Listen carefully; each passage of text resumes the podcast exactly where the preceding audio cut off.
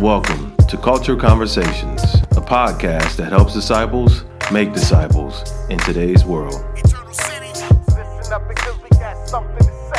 I'm Chris Moran, host of Culture Conversations, and today you'll be hearing from Tyree Griffey, a member of Eternal City Church, Eddie Jones, and myself as we discuss the ever expanding world of comic books, their storylines, worldview implications, what it means to be a hero or a villain, and new and old forms of justice, plus how to engage the comic book world through the lens of the Bible. I trust you'll be encouraged. So here we are with the Eternal City Church Marvel and DC enthusiasts. I think more Marvel than DC. Is that correct?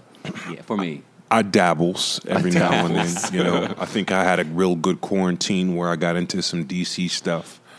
But um, yeah, I, I dabbles. I dabbles. Okay, he dabbles in DC. Yeah, I dabble. Actually, So- Superman's one of my favorite superheroes. Is he? Actually, Okay, yes, yeah. so you Yeah. are a DC guy. Yeah, for Superman. Yeah, but Okay. all, I don't think else that is Marvel. counts. I don't think So, that counts. so we have in, instead of the high and mighty bishop, you could be the super bishop today for Superman. Yeah. You you could be the uncanny Tyree. yeah, that works. Okay, and I could be instead of the Dark Knight, the Light Knight, perhaps.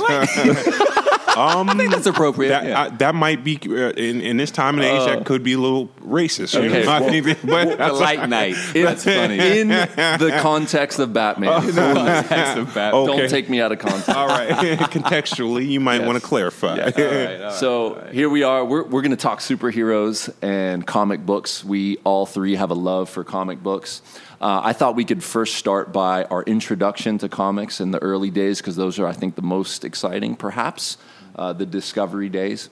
And uh, we'll give honor to the oldest among us. Right. And he has the classics under Right. his belt. So, Eddie, Original how, did, Superman, 1935. That's right.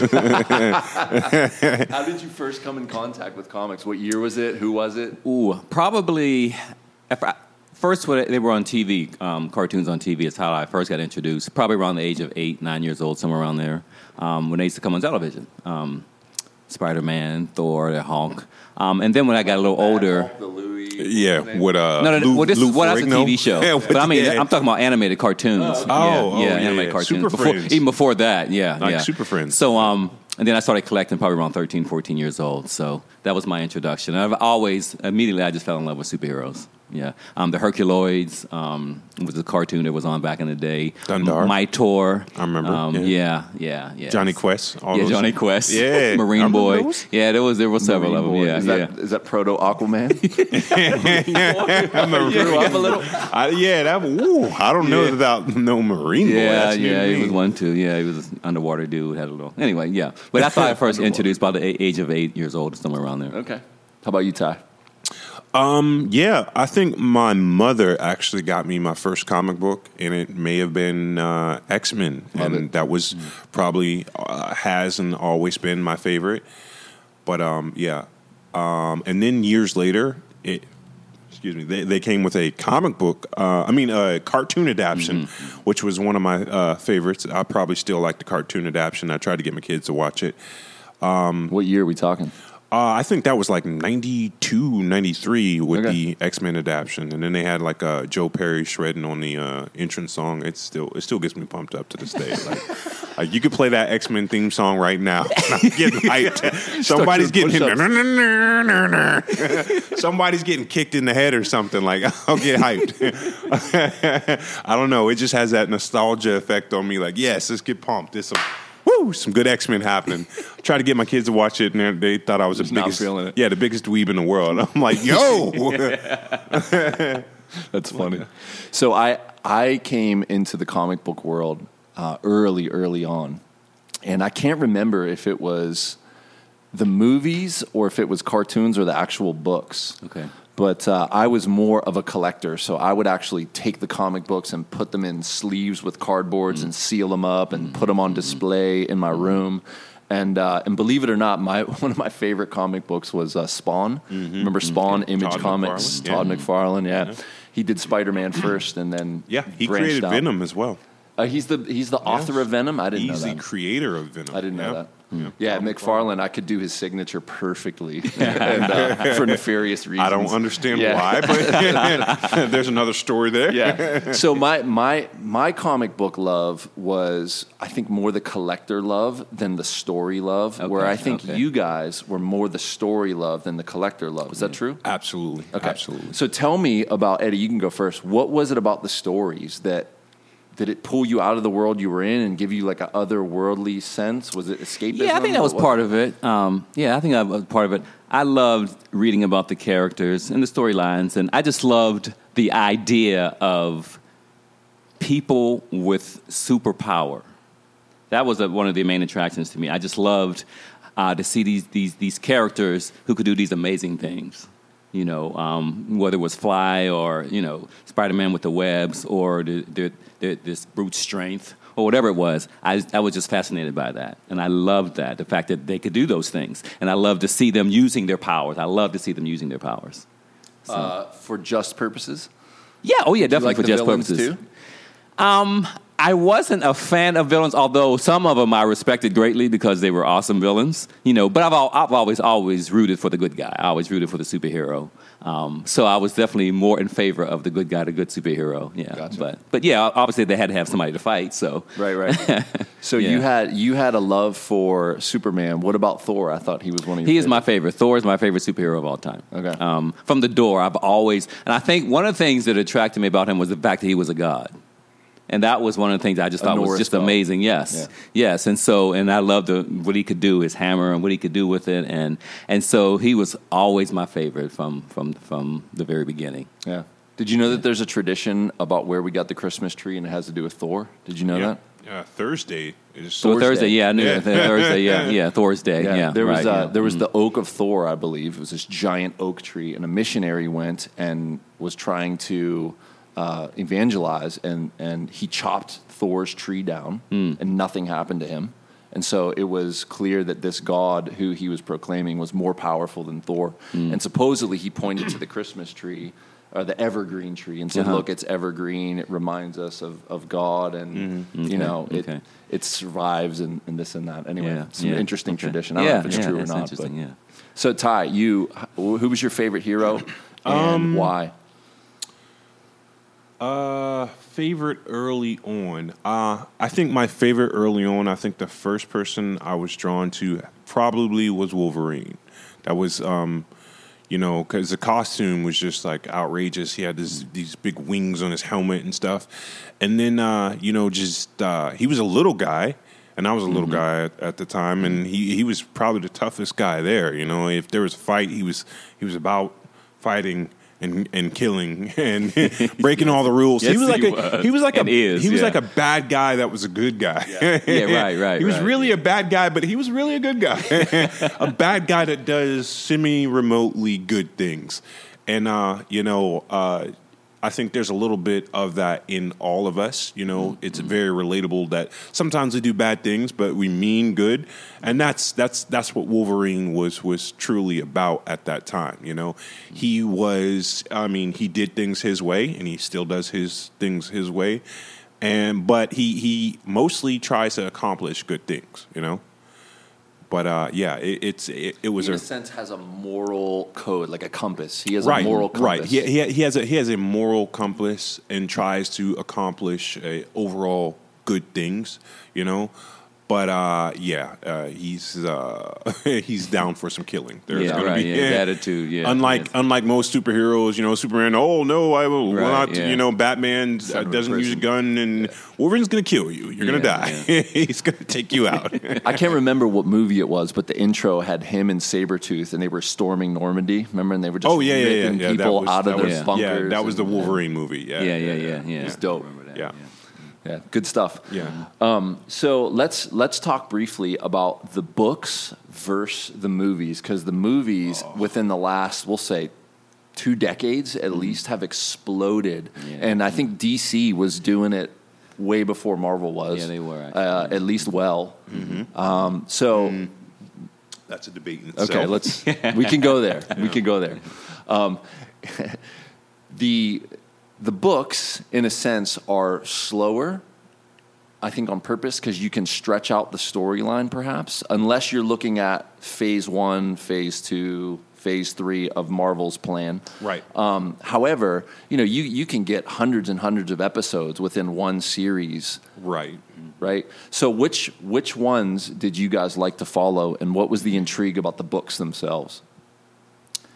Well, the book always tells you more comic books, even just regular books, um, more so than the movies.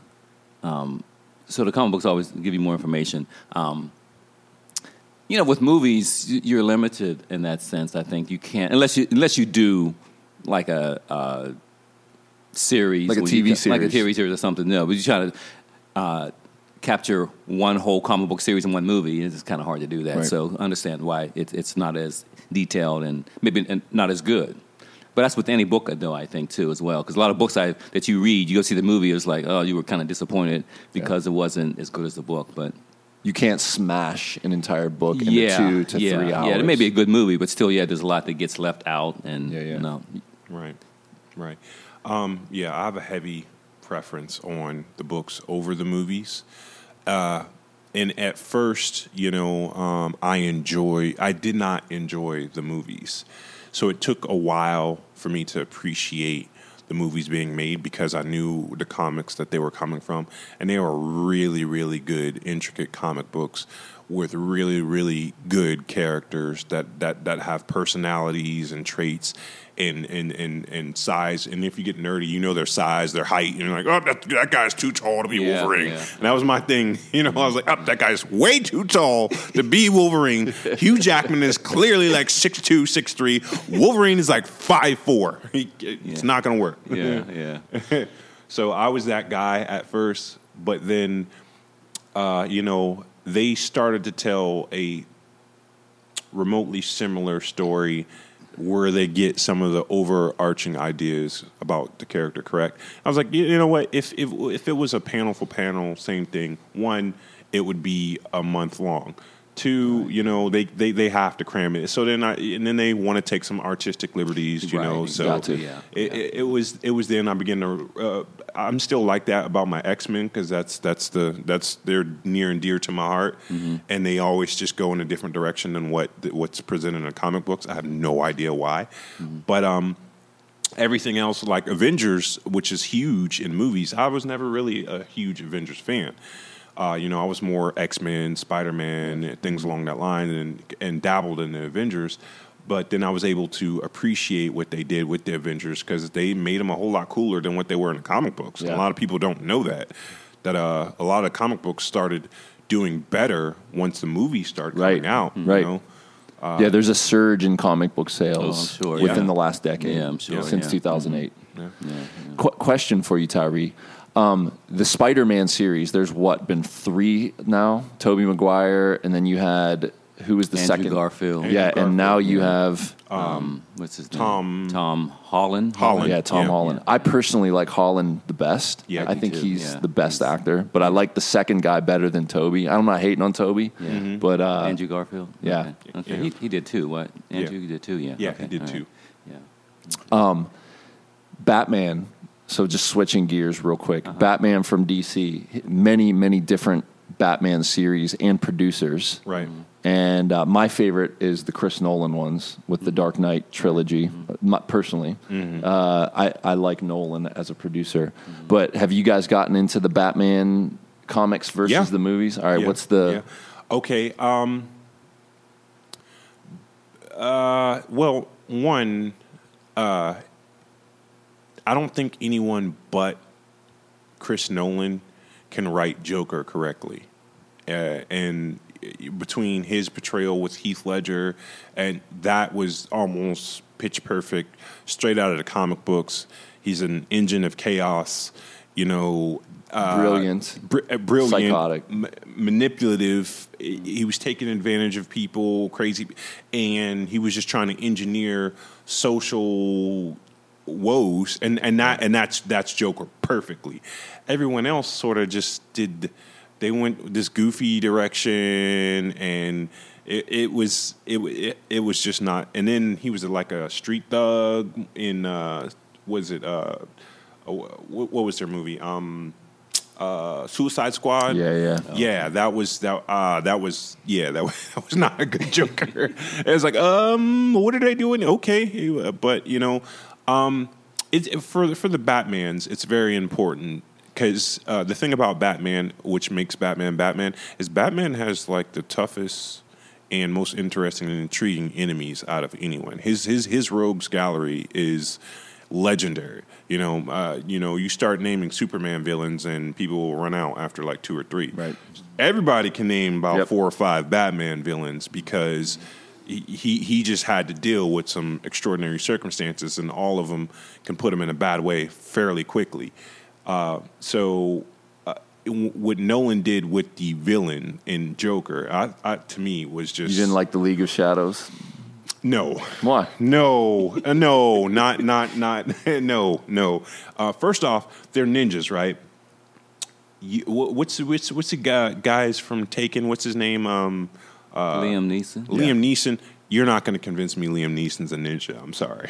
I'm not. I'm not. I don't buy it. He's not Ra's al Ghul. That is not the demon's head. that is, you're, Liam Neeson uh, is not a ninja. I, I'm Because sorry. you saw Taken first. huh? yeah, yeah, yeah, yeah, yeah. I have a certain set of skills. I will find you. I believe that guy. He's the old, old. Irish? Yeah, he's the old. He's the old uh, CIA operative. You know, I can believe that. Cool, but Liam Neeson ninja? No, no, no. I don't believe that one. He's not kicking anyone in the head. And then just the action sequences between Bruce Wayne and Ra's al Ghul before they. It was it. I think that was the weakest parts of the movie, and they went with a fighting style that really didn't represent Batman well.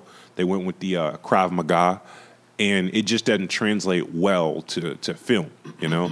And so, I, yeah, it was it was not. It It's was a brutal form of martial arts, though. yeah, it's a brutal form of martial art, but it's it doesn't translate to film well. It doesn't look that good, and although it's uh, you know arguably effective, and that's me as a martial artist, uh, you know, taking shots at people. Um,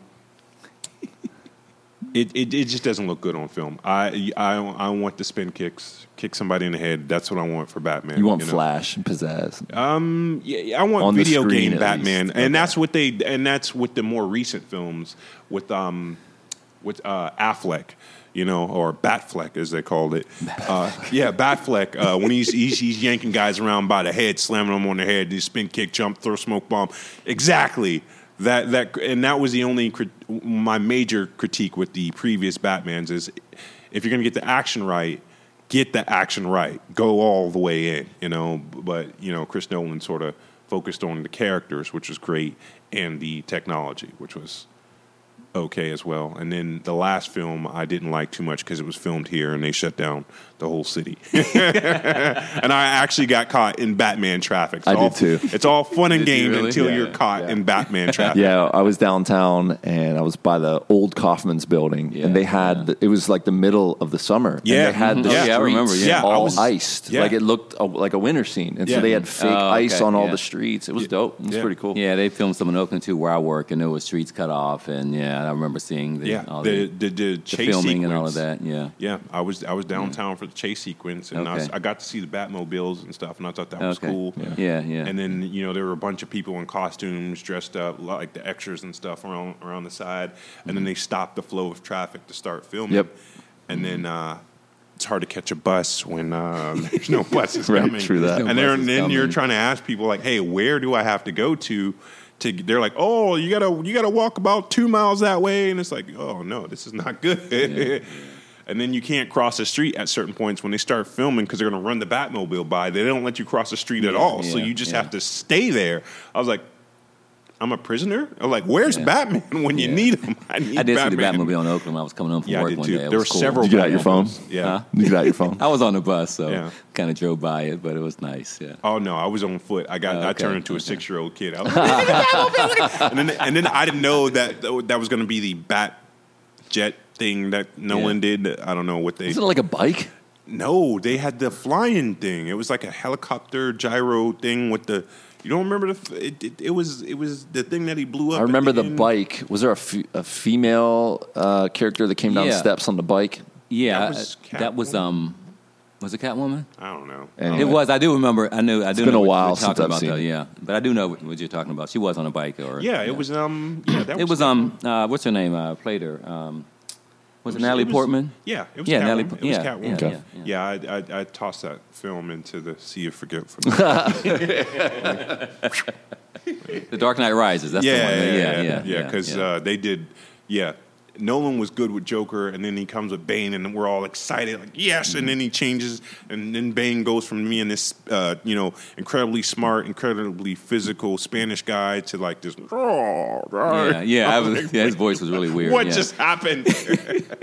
what did they do to Bane? Why did they do this to Bane? You wonder what, why they make changes like that. You know, what's what they're thinking when they do that thought for this would movies. be a good idea. Well, Nolan likes that actor. I can't remember the guy's Uh, name. Tom but Hardy. Yeah, Tom he played Hardy. Venom okay. too Yeah, in the yeah, most yeah, recent yeah. Venom He- movie. I- oh, was that him? Yeah, Tom Okay. Hardy. I, I love That was a Tom horrible He's a good actor. by the way, Venom. But anyway, I just did I didn't not see it. like that Yeah. that version of Bane. I didn't realize that was the same guy though. But okay, all right. And Played they- in Inception. A lot of Nolan's okay. Yeah, they sort of got Bane wrong in that because Bane was not only a physical, too much of a physical presence for Batman because he had the Yeah, venom he and the superpowers. Yeah. He he would beat Batman up physically, but Yes. he was also smarter than Batman. Hmm. He figured out who Batman was and launched this whole intricate plan, released all the bad guys from out of Arkham, and had he wore Batman down after a series of of of he made Batman fight his entire rogues gallery, and then on his last day broke into the Batcave and broke his back. Right. So it was it. it Yeah, so they sort of yeah. they sort of mm. tr- tried to capture that, but they sort of missed out that he did that from his mind from somewhere else. He reasoned Well, in the movie, he wasn't the mastermind. right. It was and the it was woman. Talia al Yeah. Ghul, and it was like, oh, come on. Now's not the time where you throw that in there, and it, it sort of takes away from the character of Bane. It was like, oh, come on. And then uh, you know the the I'm gonna break the bat scene, and he does like a backbreaker, and and then they, he does push ups, and it gets better, and it's like, wait a minute, what just happened? like that. Well, he's Batman, Yeah, dude. he's I Batman. mean, come I'm on. gonna do push-ups and I'm gonna get better.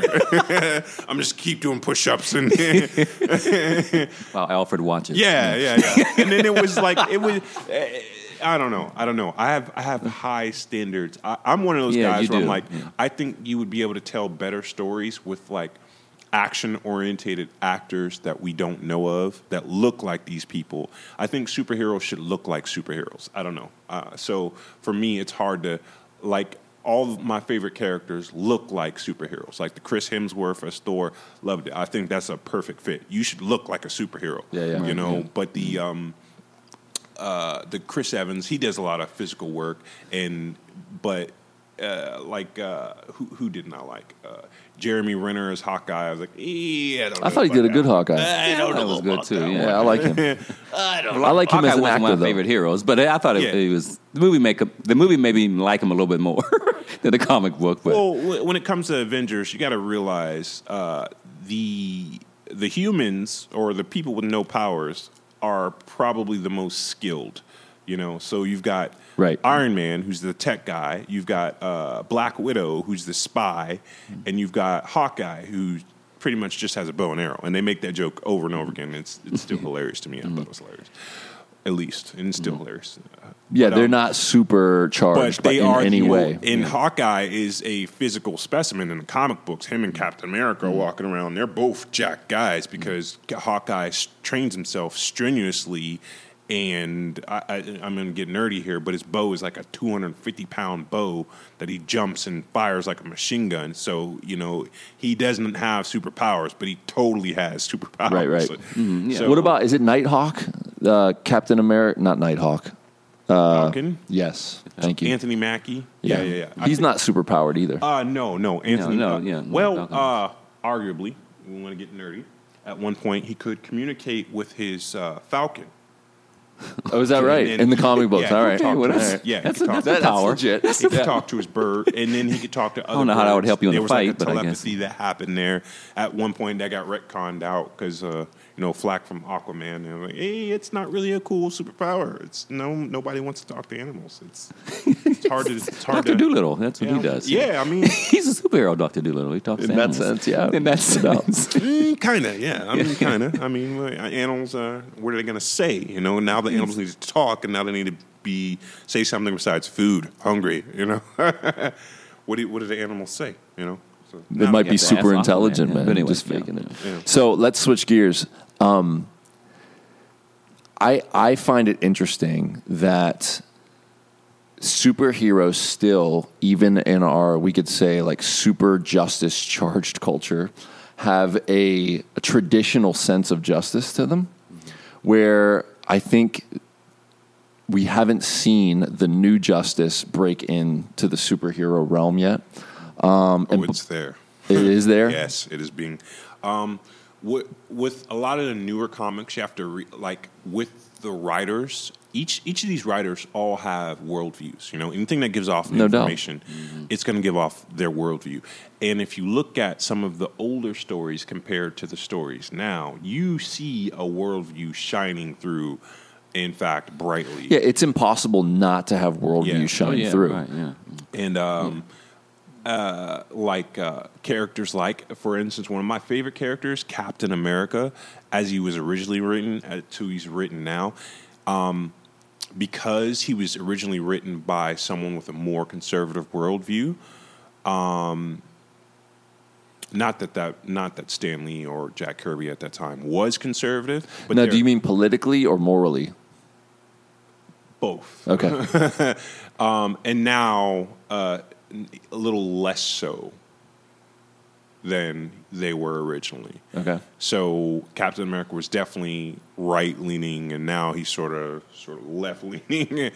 but uh, y- you definitely see those views starting to come through um, in the comic books. But I, uh, that's some that's one of the things that I like and I love is with new writers come new interpretations of the heroes, and sometimes they're they create a more interesting thing. You know, um, with Captain America, his journey was all about America at first, and then secondly, they they start coming along like, what if America is the bad guy and Captain America is the good guy? What is what is, what what type of situation does that put him in? And who does he become loyal to? Are you loyal to America or are you loyal to the Constitution? So that put him at odds with America, where he was the bad guy, and it's like, wait a minute, I'm I'm Captain America, Right. But what he he really became more based off of the ideas that um, that that started America, not so much the country itself. So, not the current climate of the country, but the Constitution itself. Right, right, and how it's interpreted by these particular writers, and not you know the writers previous to them.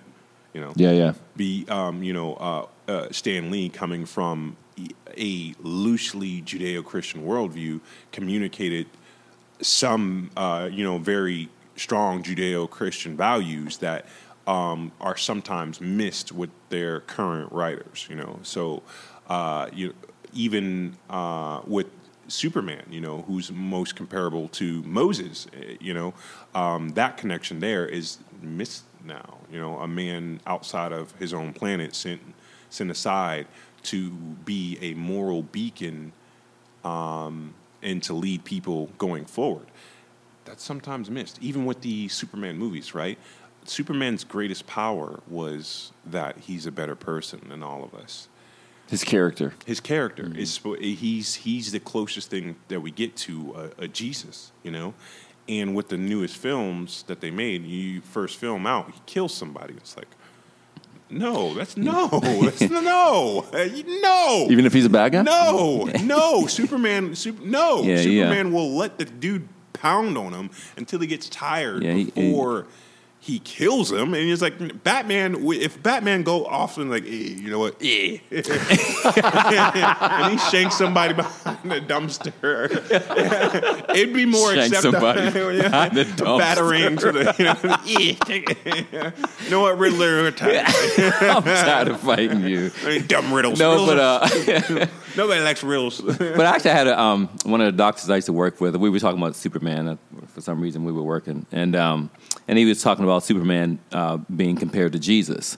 And I was like, oh, and I re- remember vaguely hearing that some years ago, and I forgot about it actually. And um, and I said, oh yeah, really? And he looked at me like he said, yeah. He said Superman has always been about Jesus. You know, he was a Jewish guy, and he looked at me like. You don't know that, you know? And I forgot that that. that there was a comparison there. Yeah. Um, but he knew that and, and realized that yeah, Superman's always been about Jesus. You know, then you just mentioned it too. But like I said, I had forgot that I, that was that was true about him. Yeah, Mm. he gets his power from the sun and all this all these all these uh, parallels. You know, Right. with Jesus. Yeah, yeah, which is interesting. Yeah. I, I find it interesting that uh, the the traditional sense, if you will, of justice was legitimate equality, not of outcome, but of opportunity. But then, in addition, there was a clear sense of right and wrong. Like, Mm-hmm. Right, this it was, is yeah. not right. Especially This back in the day when I unjust. was- yeah, and yeah, so yeah. Mm-hmm. Yeah. we're going to see justice happen, even if it's not through the the legal system. You got these rogue heroes, Mm-hmm. maybe, who are going to get justice regardless, Right, and yeah. everyone was on board with that kind of justice. Right, You have a bad guy who does something wrong to someone else or is doing wrong, and they're hurting people, and we're going to make this right. Oh yeah, Superman Yeah. punching Hitler in the face, man. Yeah. Yeah, all day long. Yeah, and that's always, especially back in the day when I was Captain like, in the seventies and I was collecting comic books. You know, that was there. It was always that clear distinction between the good guy and the bad guy. There was no Mm-hmm. fuzziness. You knew exactly. And even if one of the teammates, one of the good guys, wanted to act like the bad guy, the other teammates would would, would Yeah. correct them. They would check them. You, you know, we can't do that. We're not like them. we're not like them. So that was always um, a distinction. You know, nowadays it's not so much a distinction anymore. But um, but but there was a time when there was a clear distinction between who was the hero and who was the villain right. you know. Um, so yeah, yeah. I, I heard uh, Michael Ramsden is a RZIM apologist. You guys familiar with Michael? Yeah. He he was talking about how uh, to be a hero in our culture, you actually have to be a victim. And so he was pointing to the one Superman movie where it opens up and he's like lonely by himself, wondering why this you know responsibility has been thrust upon him, and he oh, he's he's a victim in a sense. And do you think that's true that in our culture currently, like you have to be some kind of a victim to be a hero? You think that's true? Yeah, yeah. I mean, because it's the story of uh, being taken advantage of and then getting the power. It, it there's like a vengeance aspect right? Yeah. to it, Yeah. Yeah. yeah. and protecting the the weak aspect. So it's so it's twofold. So at one point, most of these people can identify with with something awful happening to them, and then. Uh, in redemption, getting the power to do something about it. You know, uh, Spider Man, Batman, they they were all victims of, of horrible crimes, and then uh, Batman, you know, being completely self made, getting the power to go back and and, and right uh, you know, make sure that doesn't happen to anyone else. And Spider Man, in, in fact, catching the uh, particular person who who uh, you know killed his Killed uh, Uncle Ben, yeah. You know, the only person that ever really died in a comic book is Uncle Ben. Well, even in Not the most guy, but another Uncle Ben. Yeah. even in the most recent Spider-Man movie, um, he he wants to just be a regular teenager and Yeah. and go Yeah, after yeah. the girl. Yeah, that was that's that's what Yeah. was great uh, about this particular Spider-Man story is he was absolutely relatable. You know, Mm-hmm. uh, e- even in his young years, you know, he just wanted to be cool, but he couldn't like tell people, "Hey, I'm Spider-Man." Right, yeah, But then yeah, you know, everybody loves Spider-Man, but hated him, and then it's just like, Yeah, wait, yeah. that's totally relatable. You know. Yeah. Because we all feel like we're this cool person, but people just really don't know us, you know. Mm-hmm, And, and so, and then Spider Man was like one of the first superheroes I ever noticed to have bills, you know. So, like I'm out here, I'm out here punching lizard in the face and stuff, and I'm about to get evicted. Like, what is what's Bills going on? and bills and homework. yeah, you know, bills, homework, homework. You got a test. You so, late. Iron Man, I can't go there. I got homework tonight. I got a test tomorrow. Like- Spider Man was going Spider-Man, through it. And he was know. like, I can't come out tonight. I'm gonna punish you. yeah, because he was a teenager when he first got his powers. He was a Yeah. teenager. Yeah, yeah. He's yeah. like, hey, I got a curfew. hey, hey, listen, Green Goblin, we're gonna have to make this quick, buddy. We're gonna wrap it up. Street lights coming on. Right, yeah, I'm gonna punch you, kick you real quick, web you to the wall.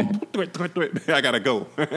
web across the city, make it in the house before you know street light comes on. boom. Yeah. Um, even in that r- most recent movie, in a sense, he- there's a portrayal of him as a victim and a hero because he wants to be a normal teenager, Right. and he even he gives the glasses away, right? The Right. Tony Stark glasses, and he's like, "I don't want this responsibility. Right. Why is this thrust upon me?" And then it goes bad for him, and Right. you know he has to get him back. I'm not going to spoil the movie Yeah. for anyone. who Spoiler didn't see it. alert. Um, but it, but but in that sense, he is kind of a victim too. Mm-hmm. You know, like he's mm-hmm. Has a childhood taken away from him. Yeah. because Yep. Yeah, yeah, the world comes at him so fast and so quick, and he has this now responsibility now with all, this this power, you know, and I got to do something with it, like his uncle Ben said. Yeah. With great, uh, what is it? With Great great, power, power comes becomes great great, responsibility, and so that plagued on him all the time. You know, I got to even if he wanted to quit, I got to. I remember what my uncle Ben said. Right. I got this responsibility, I got this great power, and I have to use it for good. You know, Right. so so yeah, we can all relate to that. You know? because you can do something about it. Yeah, right. Yeah, because you can exactly. Yeah, yeah. But there is a, the whole victim thing. There is something to that, and that's not necessarily good. That that in order to be a hero, you have to be a victim because that can turn into something else. Right. Agreed. Meaning, you know, uh, everybody who's a victim. Uh, how can I? Um, It's a rush to the bottom. yeah, It can be Yeah. a rush to the bottom. The Punisher.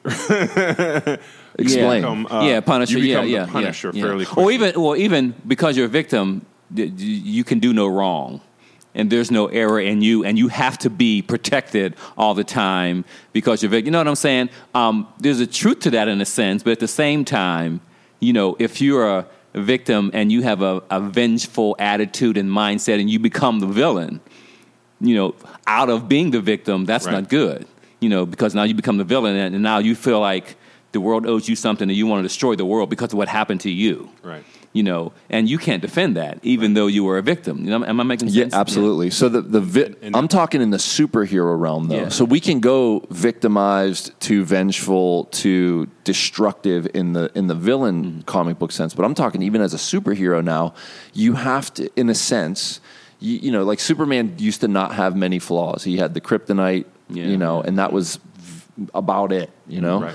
But even in the most recent portrayals of him, he he has a victim His sense. entire planet was destroyed. Right. And he is essentially an orphan. And uh, so, yeah, he definitely has a victimhood uh, quality to him, you know, because his, his, his parents, everybody lo- knew, and, well, not really known, but everything that he loved from his world was his, taken from him. Yeah. You know? So, it, in, in large parts, he is a victim, you know? So he could now we could switch to villains. He could have become bitter in a Right. sense mm-hmm. Mm-hmm. and allowed that victimness to to make him enraged and, and vengeful. Yeah. Yeah, and, and uh, yeah, yeah, and a lot of heroes have that story where they Yeah. could have become, Right. you know, Or maybe Spider-Man they start that way. Or maybe and they then start that way. switch. Yeah, mm-hmm. yeah, yeah, mm-hmm. yeah. Because it's easy, especially if you have that kind of power, Right. you know, and you've been, you know, abused or whatever. And and Yeah. I think Spider Man it, it, it initially wanted to kill the guy that killed his uncle Ben. You Right. know, he he wanted to do that. You know, um, but then you know. The conscience kicks in and all that kind of stuff, but yeah, but it's easy to go that route, and a lot of, like you said, villains become Magneto, villains out of yeah, that. Yeah. That's a that's Yeah. a real thing. You know, not that victimhood. He was a uh, in in the uh, Nazi uh, camps there, and uh, as a Jew. You know, so uh, his heart Right. was full with rage and Yeah, hatred yeah, yeah. and all these things. And then as he discovered his powers, uh, he was surrounded by heroes the entire time. If if you read the comic books, both Wolverine and Captain America have early run-ins with uh, uh, boy Magneto because they're both older than him. But um, and it was one of those things where what because of his victimhood, uh, you know, he tried being on the up and up, but uh, eventually it ate him alive, and he felt like there was just a huge difference between um, him being a mutant and regular humans, and then regular humans did this to him, and he he pretty much judged the entire. He felt like for, first he disassociated and said, okay, there's mutants and there's humans. You know, we're not both people. We're not we're not people with powers. We're a whole nother thing. So and and that's how I think um, all ideologies that need to do great acts of evil have to initially start. There has to be, uh, you have to divide from them. You know, that's what the Nazis did. You know, you have So to- you don't identify with the humanity of Right. the other. You Right. villainize and demonize, Villainize, and yeah. therefore they're less than human Right. in Right. some sense. And that's exactly what, what happened with the character of Magneto. He humans became less than, and mutants were the new uh, Mm-hmm. yeah, you see that superior in one the race. movies. So, yeah, and then therefore you know it's okay for me to act this vengeance on them Mm-hmm. and it's okay for me to subject, su- try to subjugate them uh, because we're above them and he, and his story is is so interesting that he, he- it even went to a point where uh, he started to engage in some sort of piety where I'm above them and I have a moral code that's above them uh, and now they kind of need to be protected by me. And and it was a false sense, but even still, you know, he correctly saw that there there was going to be a great conflict that even Professor X couldn't see, you know, uh, coming between them because he was a little bit too optimistic.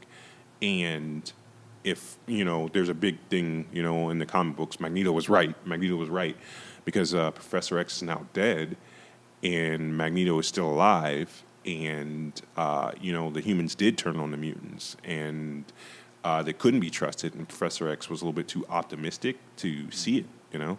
So um, you you see that victimhood and this the, the the route that it takes you, and the ups and the downs, and it's just like wow, that's that's they nailed that one on the head. How you know he essentially was a victim, but instead of going on a righteous path, he literally embraces the, a similar worldview to those who are oppressing him.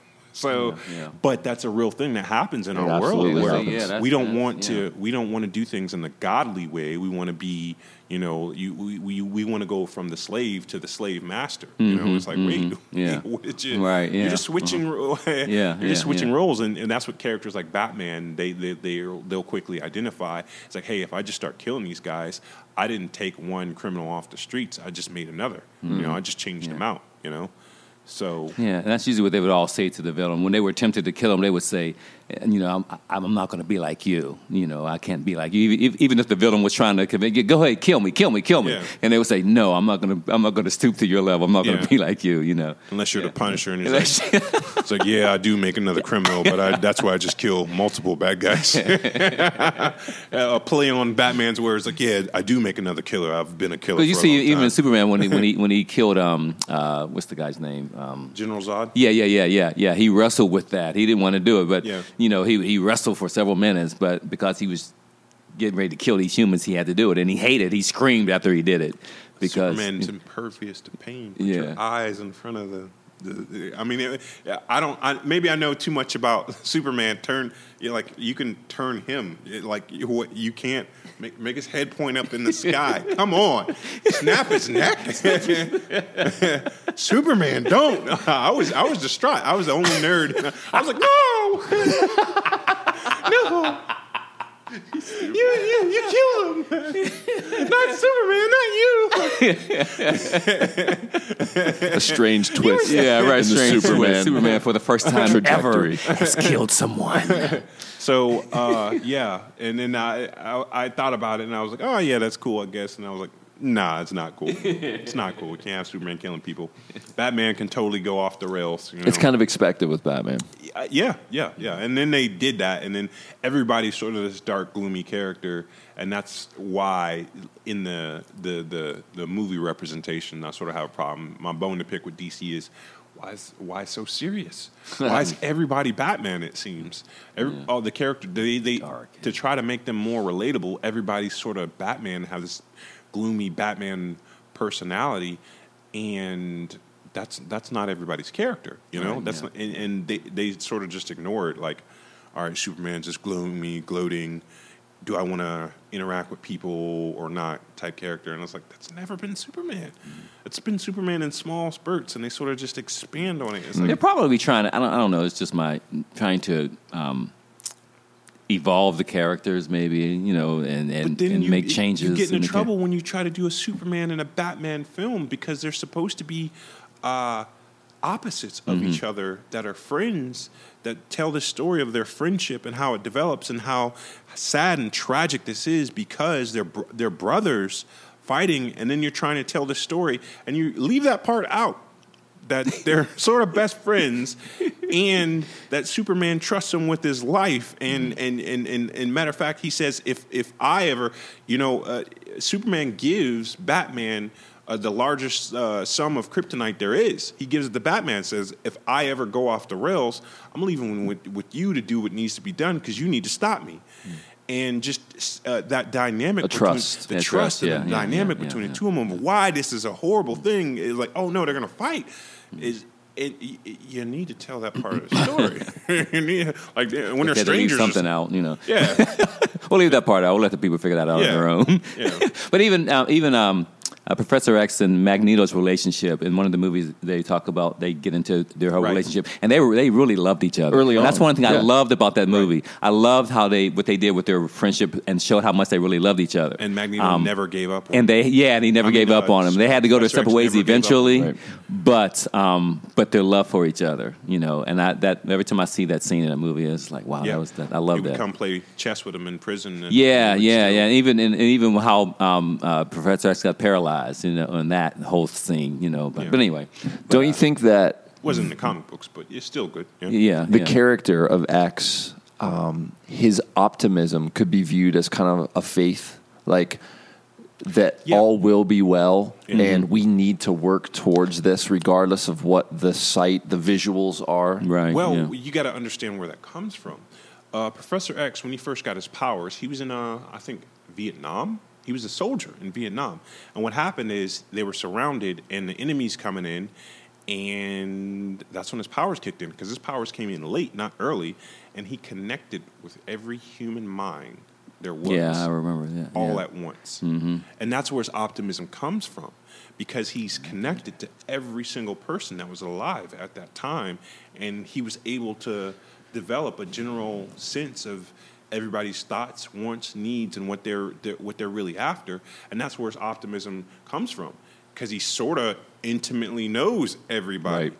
you know? And He could see what their underlying Yeah, motives yeah. and What they were thinking and- and everything. he yeah, could see yeah. all those things, all the things that we didn't understand. He saw everyone in a flash, and it sort of drove him crazy. But once he came to, the, no one could tell him anything about his optimism, about what he Yeah, wanted because of what he knew. Mm. It's like because I know, like this is what people. This is not. I can go into people's mind, and I won't do that because I don't need to anymore because I already did it. But um, well, at least that's the picture he point, painted because there was a dark side to Professor X that came out later in the comic books that like, wait a minute, like, they answered a lot of questions like, how'd you get the killer dude with the claws on your team? And well, Professor X, mind manipulation. Yeah, he he, he, uh, he Well, isn't that what he was doing to Jean Grey? uh, In some sense, trying in to like sense, he was Yeah, but I think he was doing it. powers. Yeah, yeah, he was doing it for the right reason. He was trying to protect it. her- Yeah, from herself. yeah, Uh, yeah, because she was so powerful. Originally, she was just telekinetic and not telepathic. Uh, but what had happened was, is he was going in her mind and locking her off from herself because she was always an omega level mutant, and that's as strong as it gets. And he's omega level, and she's omega level, and Iceman is omega level. But um, What about was- Magneto? Magneto is not. He's a level five. Uh, That's in some incantations they try to say he's like eh, close to it, but no. But Professor X is uh, has always he needs to be stronger than Magneto Sure. to be able to stop him. So um, and Professor and Magneto is rightfully so kind of terrified of Professor X because. And that's why he wears Well, the yeah, helmet. That's why he wears the helmet, like, exactly, yeah, hey, to keep him out of his head. Yeah. but uh, that's Yeah. another thing that Magneto was right about. It's like, Yeah. hey, listen, y'all are running around with the guy that literally make you think and feel whatever Right, you yeah. want, and Yeah. you're not scared. Why is nobody scared of the guy that doesn't? That there's no secret. Yeah, there's no yeah. secrets around this No guy. He knows guy. what you're thinking and feeling, and can completely control you. This is why I'm going to wear the helmet. Y'all cannot wear the helmet, Hmm. and you see what happened from that is later fallout was that Professor X was secretly manipulating nearly everybody around him, every single one of the X Men. The the motivation would be But at least perceived coming to from be good. Like the I'm doing this for the for Yeah. good reason. Right, Yeah. right, right, right. And I thought that was just an interesting spin, which ultimately led up to his death, is that he compromised himself as well because but he was and just like you say it's almost like a faith but it's almost like a realized sense of faith because you connected with everyone you know? You know what everyone's scared of. You know their fears. You know their doubts. You know their insecurities. So from a point of knowing you know what they need you know? So you're you're able to relate to people on a deep deep level but you're by yourself. But he he doesn't know the future either, though. He no, he can't know the future, but he can know people. True. So Because faith looks into the future, though, Right. right? It has Right, this.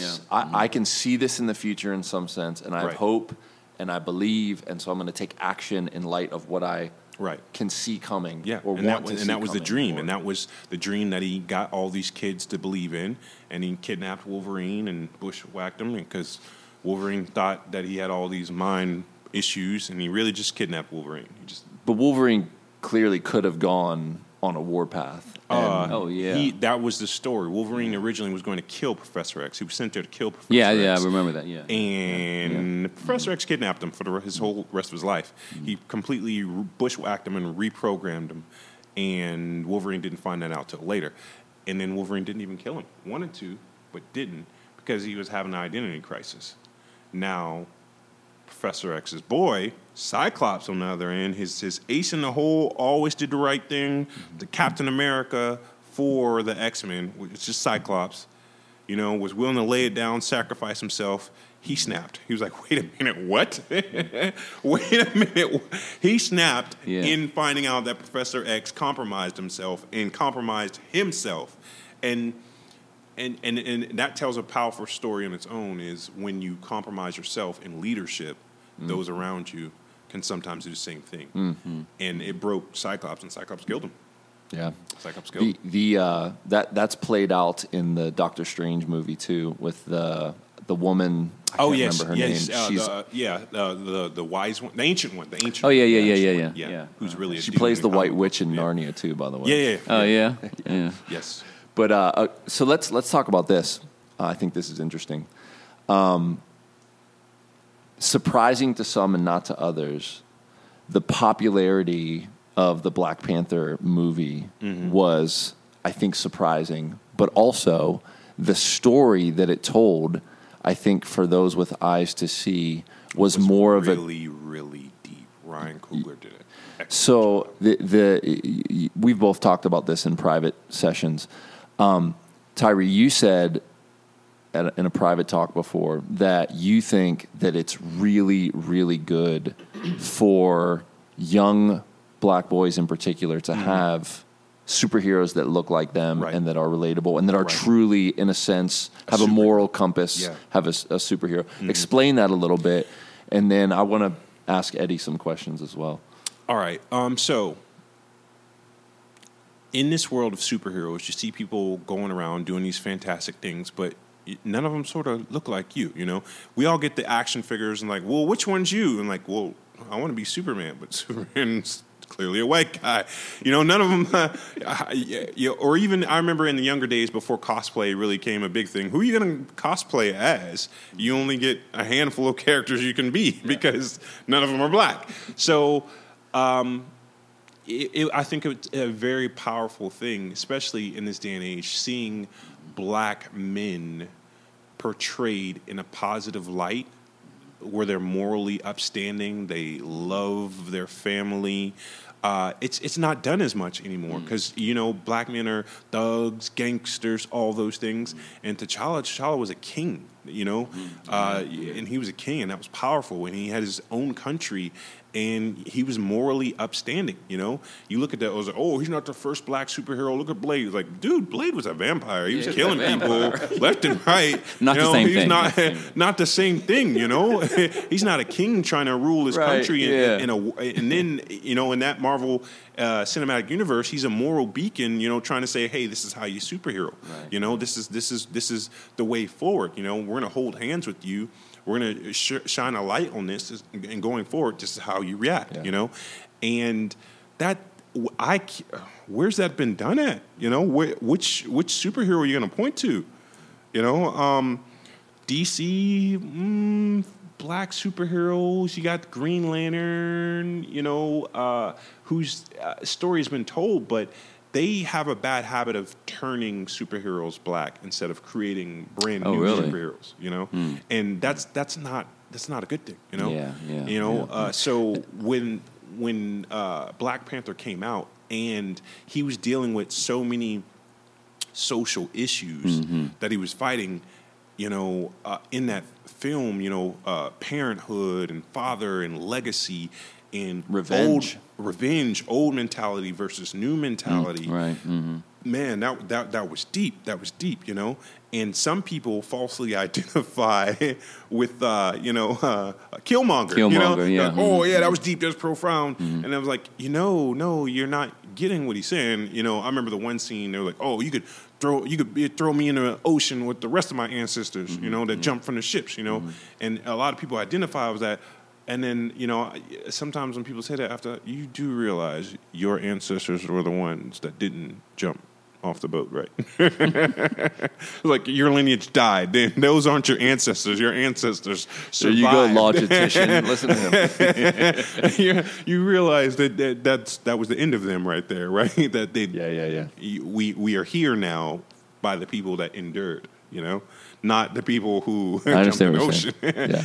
But uh, you know, people falsely identify with this strength and power. It's like, no, no, no. You have to realize what Black Panther was saying. You know, it's like all people are essentially my people, and the way forward doesn't look like one of violence and subjugation, but it's it's it's one of love and compassion for people, even though they don't look like us. And just that story is one, especially in today's social climate, it needs to be told today because Wakanda could have stayed to Wakanda. They were Right. rich. They didn't need to do anything. You know, um, they didn't need to get, reveal themselves because they were a secret. A lot of people didn't know about them, and and that's what T'Challa was trying to get them to to, to eventually realize is we can't just be a secret, and and that's very biblical. You know, we can't let our light shine. Uh, you know, it's not meant to be under the bed somewhere. You know, we got to let this light shine for everyone to see and and show people the way forward, and that's why the conflict between good and evil portrayed in Black Panther was done so well by Ryan Coogler, and then he put that whole spin where black people immediately identify like, oh wait, I see what he's doing. I see what he's doing there. You know, it's like, oh, we will vengeance with vengeance. You know, it's like, no, no, no, it's not, it's not, it's not the way forward. You know, and that's straight. That's Dr. King. And I was like, that's that's I love the way he did that. I love the way he did that. A lot of black people. The, the, re, the reason I think a lot of them related to Killmonger because the anger. They relate to the anger, Right. And and and they they related to his anger, and a lot of them didn't think we should be. Um, mixed together and, and, and, and the whole thing of him getting left here um, it's people going back to their own country and leaving him here without an identity and so they related to that and so they liked the fact that he wanted to get revenge on on white America and and and even his ancestors. And so and that was why they a lot of them. I've even heard people say that Killmonger was really the villain that was the hero of that movie. I was like, really? And I was like, oh, he was actually the hero. They were like, well, no, not really, but Sorta but I understand what they were trying to say. You know, yeah, yeah. It's like, like he killed he, killed, he killed Big Mama or, Yeah. or, or grabbed Big Mama up and we were like, no, he is not a hero. They should have shot him right there. but anyway, um, but I understand what people relating to that character. You know. Um, Younger black men in particular, you know, um, the relating anger. to, but but like you said, um, at the end, where his speech at the end, I think culminated everything Right. and brought it to where it should have been. You know, um, um, some people may not have liked that, but um, but that was a great the way he did that. I thought that was good. In a sense, you, you- two the things. identity, the identity, identity, yeah. especially within the minds of young black men, the identity crisis that a lot of them the face. identity that's so huge. because Yeah, he'd yeah. never been to Wakanda, so he Yeah, didn't exactly. know his people. He didn't know his people, So yeah, there was yeah. nothing but anger and Is- vengeance in his heart. It yeah, just like, and he, he, he wants to go back and take his rightful place, and you know, Yeah, yeah, that whole thing. for uh, black people, that's one of those things where it immediately strikes a nerve because some people's family can be traced back generations, and Mm-hmm. no, my family's from here, and then uh, for us, because of the evils of slavery.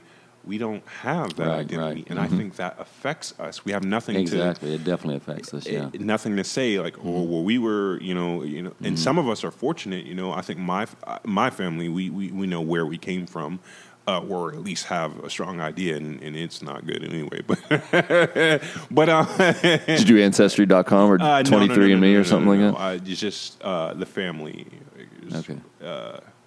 Is is apparently aware of where it comes Oh, from okay, okay. and uh, it's probably the poorest place in all of Africa. It's like the ghetto of Africa.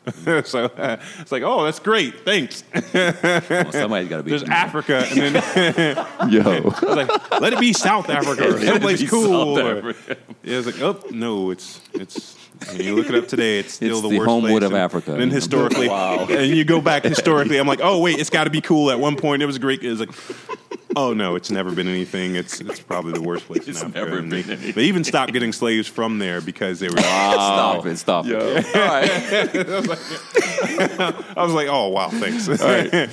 So, uh, two things. One, his character did start off for vengeance. Remember Civil War? Right. He was going to get vengeance. Oh, yeah, right, And then exactly, he yeah. retracted mm-hmm. the claws and Yeah. said, Right. no, this has to stop. Right, And so right, he wrestled mm-hmm. with his own kind of Yes, sense did, of yeah. revenge. Right. I thought that was really helpful because super. we, it does need to be put there that that is a real wrestle and a That is a real struggle. wrestle, yeah, exactly, And yeah. for Christians, we know vengeance is mine; I will repay, says the Lord. But so Christians have something to do; like they know where to go with their Right. sense of this wrong needs to be righted, right?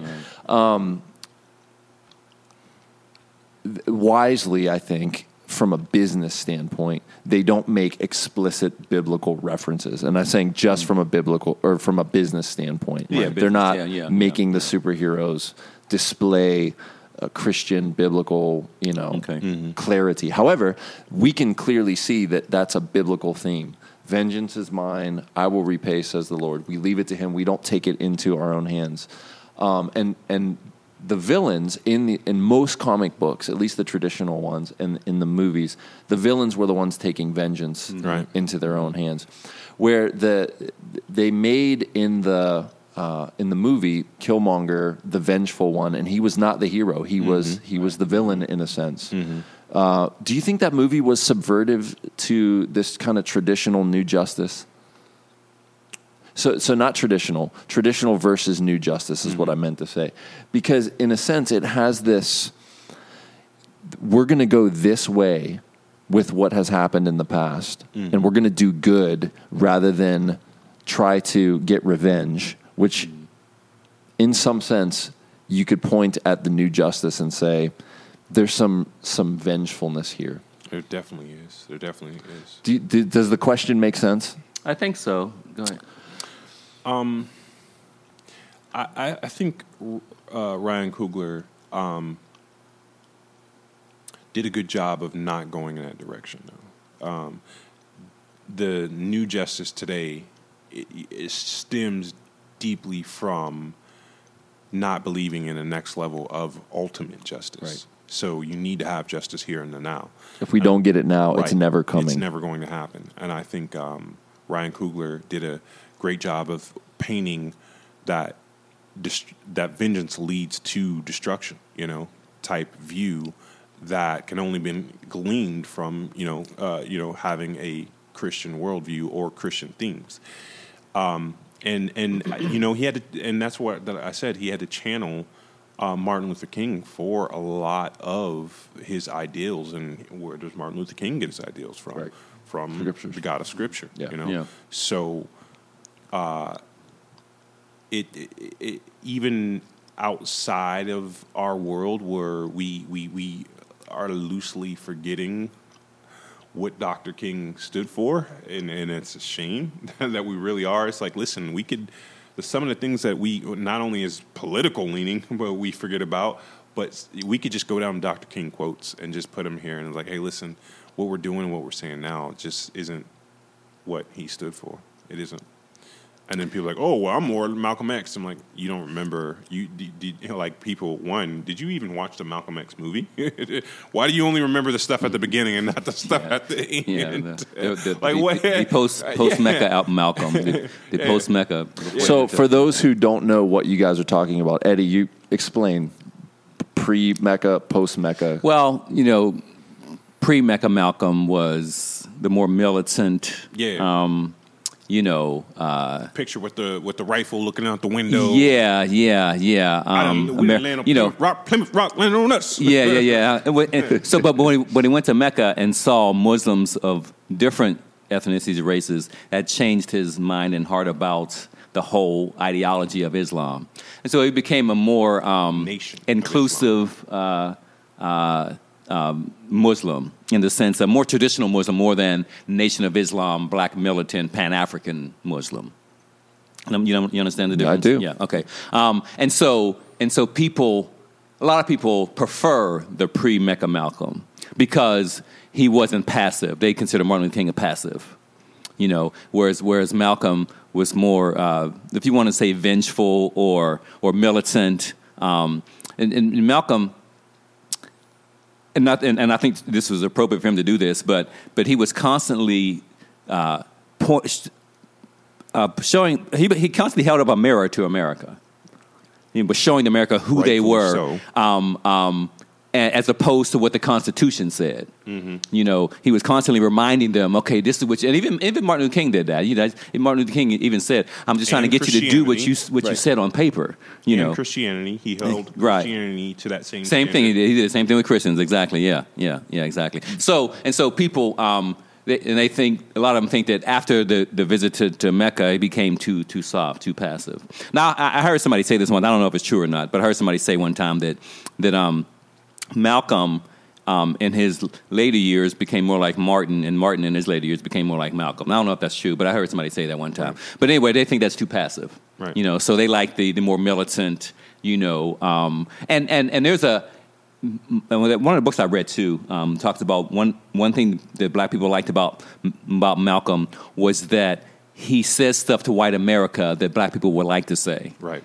You know, he was he was he was bold with with, Right. with what he said. He wasn't afraid of the white man. Right. And he said what exactly what was on his mind, and they liked it. And I'm not saying, and that's a good thing. I'm not saying that's a bad thing. Um, but that, that's what they felt we needed, and still feel like we need today. You know, we can't be passive and and nonviolent like Martin. We, uh, the days are over for the nonviolent protests. You know, and as you see nowadays, we got some violent protests. No you know, doubt, yeah. and they, they've even said this is not your grandmother's civil rights movement. I've heard that quote from from people who are in the civil Right. rights movement today or or rioting today. But go ahead, Ty. You want to say something? Um, yeah, that's that's a sad thing that we forget how or where the progress came from. Right. Exactly. Yep. and yeah. or the yeah. ideals that, that, that, that spurred the progress. You know, Martin Luther King, you know, his journey, uh, you know, often started with fasting and praying and Mm-hmm. just the church meetings and the weeks and weeks of preparation Mm-hmm. going forward into the boycotts and the marches.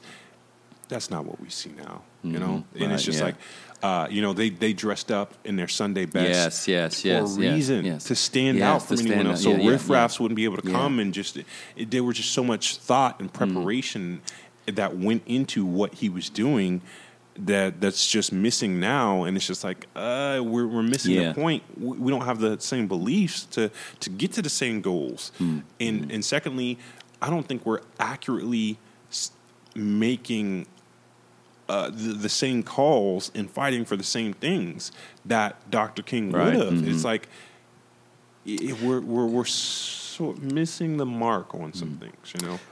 And it's Carl- just like I, I just don't. I, I mean, I mean, this may be my view. I just some of the things that we're fighting for or against. I don't think Dr. King necessarily would be, you know. And it's just like, uh, what we have to, you know. Yeah, the type of the leadership too. Well, one another thing is too is this whole movement has no leadership At like all. they had there back then. But I remember a friend of mine posted on Facebook uh, an old picture of. Um, I'm not sure if he was a, a Black Panther, but it was a black leader, and he was talking to a policeman, and they were having a conversation, and the black man had a gun in his mm-hmm. hand, but he was dressed up, you know. And the point was, this is the type of leadership they weren't like militant, but they knew their rights. They had guns, and, and they weren't afraid to go to this white man with a gun in hand. Right. You know, it wasn't uh, like They a- a, understood violent thing. They the Second Amendment, The and they Second Amendment, properly and they used it the properly. law. There you go. They used it properly. Right. You know, so and that that image said a whole lot. And he said, and, the- and the guy said, I would gladly stand with this guy and fight. Right. You know, he said, but but this new this new black life, he said, no, I, I wouldn't go to the to the park with them. But anyway, but his point was, you know, the difference in leadership and the image. the- Even the image is different of the leadership back in those days. You know, the wor- I mean, the worldview is different. The worldview is different, It- yeah, I yeah. think it's it's uh, antithetical. You know, it's Yeah. like you can't. Uh, you know, uh, God is for justice, absolutely, Mm-hmm. right. and i i on that, you know, and this and this is what you know, doing community with a lot of people. That that's often what, what I have to talk about. We we serve a God of justice and order and all these things. They they absolutely matter and and don't ever think that God isn't for justice or that the church isn't. Uh, you know, we're all for justice.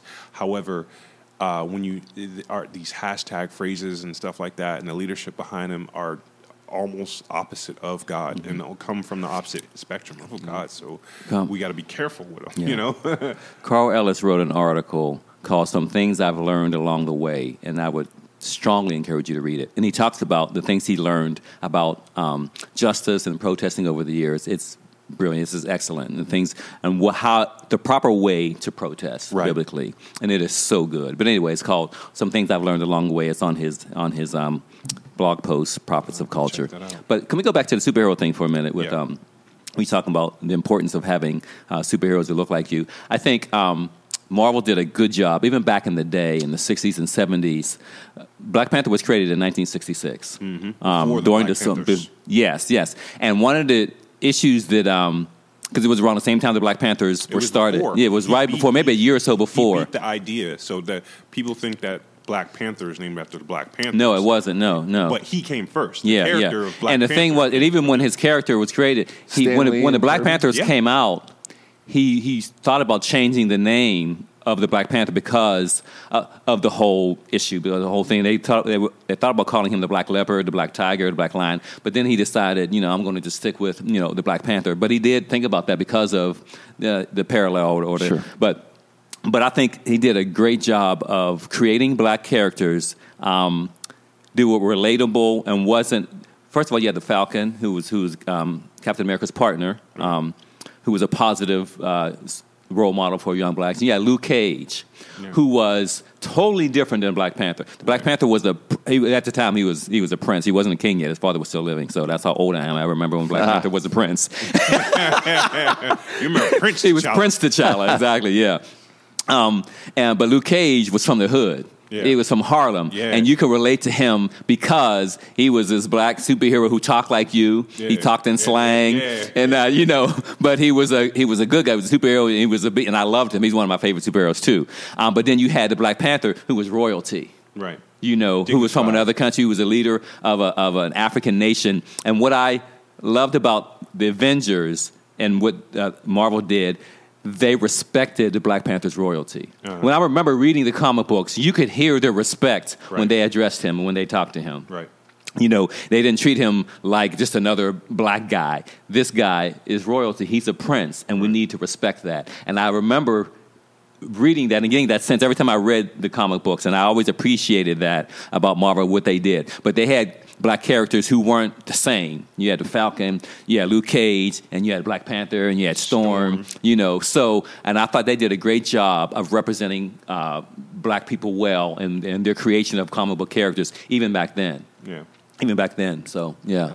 Yeah. And- actual black characters. Actual black, characters, yeah, yeah, exactly, African yeah, black yeah, yeah. And, and the Falcon wasn't uh, like subservient to the cap to Captain America. Right. You know what I'm saying? You know, back to the idea of th- there's still a traditional sense of justice that comes through, even though that movie was came out in 2018, um, and and it seems a bit subversive to the new justice. Or am I just reading into it? They made the good guy want peace and want to do good Okay, for the yeah. community and not take vengeance. And uh, he was, like Tyree said, he had a moral compass. He was very, um, had good aims and goals, and he mm-hmm. respected country and family, and he was loyal, like all these good qualities. Mm-hmm. And they made the bad guy the vengeful guy, mm-hmm. where there's a lot of vengeance right now happening on YouTube. I mean, actual yeah. displays of some people see it as vengeance. yeah. Right. And some people so see it as good, th- yeah. these are the heroes. These are the new heroes yeah, with, yeah. Mm-hmm. with the masks and the Molotov cocktails.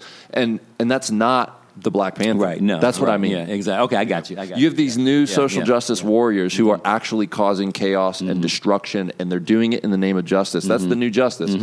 This is and and and and and, and because they've considered themselves victims too. Right. And that's what point I was trying to make earlier. That okay, just because you consider yourself a victim doesn't give you the right to go out and burn down. You know, whatever. Yeah. But go ahead. I'm sorry. I Yeah, didn't so wanna- my point but, is- but I mean, in all fairness, uh, a lot of their movement is uh, comes from the lack of organization I touched on earlier, Mm-hmm. like um, you know how they're being pictured and portrayed isn't always accurate because like That's true. why I agree brought with that. Yeah, that's I why, agree that's why that. I brought up uh, you know uh, MLK. They would they would literally march in their Sunday best, Mm-hmm. Right, mhm. or in business attire to stand out from everyone else. A lot of these protests today had that problem of we're just going to put on normal clothes Mm. or we're going to put on all black. Guess what? Anybody can put on all black, Yeah. and now they're going out and they're stealing your whole movement and Yeah, doing and all that's the stuff. that's the point. It's not even So related. I- I'm referring m- more specifically to Antifa, anti-fascist, Antifa, mm-hmm. and and these guys are The on the side, quote unquote, of the Black Lives Matter people, but yet they're the ones mm-hmm. destroying, Yeah. along with some Right, others, right. businesses and shooting people and beating up people and pulling people out of cars, Right. and and they're in a sense, maybe even in a vicarious sense, trying to get justice as revenge. Mm-hmm. Um, Yes, and they um, are trying ultimately trying to push a, a goal, an agenda in their own where it's it's more anarchy than anything. Yeah, yeah. But because of the way these movements are set up, there's no centralized yes and no. So you can't say that they walk hand in hand with. I would agree. with, with Black Lives Matter. Yeah, yeah, would yeah. I agree. with that. Yeah, yeah. Necess- necessarily, they for represent most two different things. For most people, um, I th- let's say And your even Antifa average would bystander. say, uh, we don't know those people. That Right. wasn't. That was. That, Oh, I've seen videos. I mean, I've seen. I, I saw oh, uh, an article or a video. I can't remember. Uh, it was a, a peaceful protester. It was Mm-hmm. a black woman, and there was two white women who were spray spray painting BLM on a Starbucks, and they were. She was videoing it. Like, look, this isn't us. Mm-hmm. Yeah, yeah, I They're- remember seeing that too, yeah. it's not us doing this. Right, yeah. So.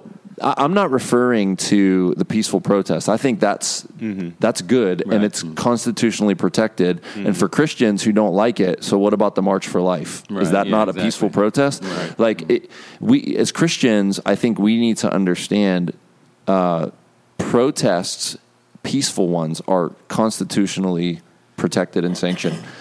But I'm not referring to that. Right, I'm no, I referring mean, to yeah. the vengeful, The, right. destructive, What Carl Ellis was talking about the chaotic. article. That's an, Yeah. yeah, Anarchy that's in an- Black and Blue. That's not. I don't think uh, they're trying to create justice more than anarchy. I think they're purposely under the name of justice, though. I think they're purposely trying to create anarchy uh, in order to bring in justice ultimately. However, the anarchy is to cause destabilization of our governments and our, our current system so that they could replace it with a new system. Mm-hmm. Marxist revolution. Exactly. Okay. So that's the ultimate goal in, if you mean by justice, bring in something else, yes. Okay. But they, they don't think that this is, we're going to make things better by doing this. They want, they purposely want to make things Okay, worse. so you, you're right, and I'm with you. And I, it, it- we're not doing any injustice in the real sense to the founders, even of Black Lives Matter, because they've said we're trained Marxists. Yeah. Okay, so I'm, that's not what I'm saying, though. What I'm saying is the Black Panther, in particular, mm-hmm. he was a superhero, Right. In that he did what biblical justice would say should be done.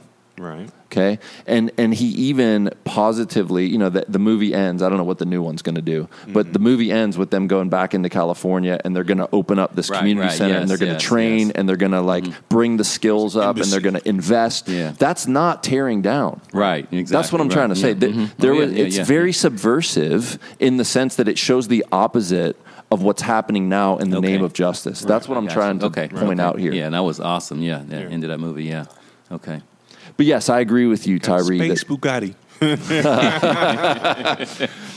so in, in that sense like th- this superhero the black panther was legitimately a hero on many levels Oh, yeah. many Yeah, levels yeah. not and and and a hero for i think in, if you want to say in the black sense um, a hero to be followed Right. uh, we don't want uh, you know i don't want my son who is his father's from nigeria i don't want him out tearing down Yeah. like in the future and i don't know what that's going to look like but if i want him to follow a lead in a sense i want him to invest in Mm-hmm. Yeah. and bring up and Right. build up not Right. tear down Exactly. Amen. Amen. right Yeah, so that's what i mean yeah. in the hero sense Okay, but okay, that's that's different than what's happening Oh, yeah.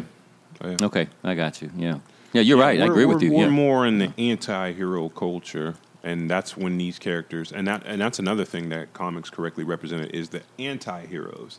Not the guys that were exactly your squeaky king supermans but your anti-heroes like your deadpools and your venoms and your hmm. punishers and and tho- those are the people who are wildly popular now and, and particularly for hmm. those reasons For those reasons, yeah, Yeah. yeah, yeah. They consider those guys real heroes. Yeah. Yeah, yeah. they're the yeah. real heroes mm-hmm. behind the heroes Right, that yeah, are- yeah. that are- even though they look bad they're really doing a good thing mm-hmm. Right. yeah, Yeah. so that Which is subversive in itself. Mm-hmm. very much so, and and and that's that's kind of where we are. You know, like your Deadpool's.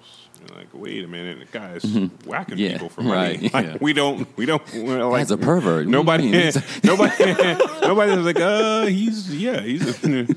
Yeah, he's not doing anything good. what did he do good? He's not literally not doing anything good. Yeah, yeah. No one. This is a bad guy. Need to This is a his mouth terrorist. out Uh, with well, how are soap we- and is this water. a movie? This is a wacky terrorist. We're watching terrorism Wacky here. terrorists, Yeah. yeah. So who knows what the future holds Yeah. for the the comic book world, and especially you know we've so appreciated the the Marvel Cinematic Universe Yeah. um, movie since 2008 up until Phase One was over with the Until Endgame. COVID Hey, DC came in did and make st- Wonder Woman. robbed and. Wonder Woman was good. Too. Wonder Yeah, Woman, Wonder Woman was dope. good. Yeah, Wonder that Woman was good. Yeah, And they have another one coming out. yeah, they do. Yeah. Yeah, Yeah. yeah. They, Wonder Woman was good. Yeah, yeah, it was good. It was really dope. And interestingly, um, the traditional, you know, because the traditional feminist was behind Wonder Woman. Traditional, Mm-hmm. Yeah, not the new yeah. feminist. You know, Yeah, yeah. The, the Mhm. new far left feminists um, hate the old. In fact, they're they're very much And- and- and criticized and, and that's- being demonized. That's the, and that's what I'm talking about. How the writers and the worldviews changed over time. Yeah, I gotta say they definitely changed. Yeah, uh, that they they're, it's almost the opposite of what a lot of these characters stood for. You know, truth, justice, and the American Mm-hmm. In the way. American- yeah, yeah, And then yeah. Mm-hmm. Superman, you know, goes from punching Hitler in the face and you know fighting in World War II to wait a minute, now he's you know throwing all the nukes into the sun, and it was like, wait a minute, and now Superman's got an agenda. He's pushing something. like, what's going on?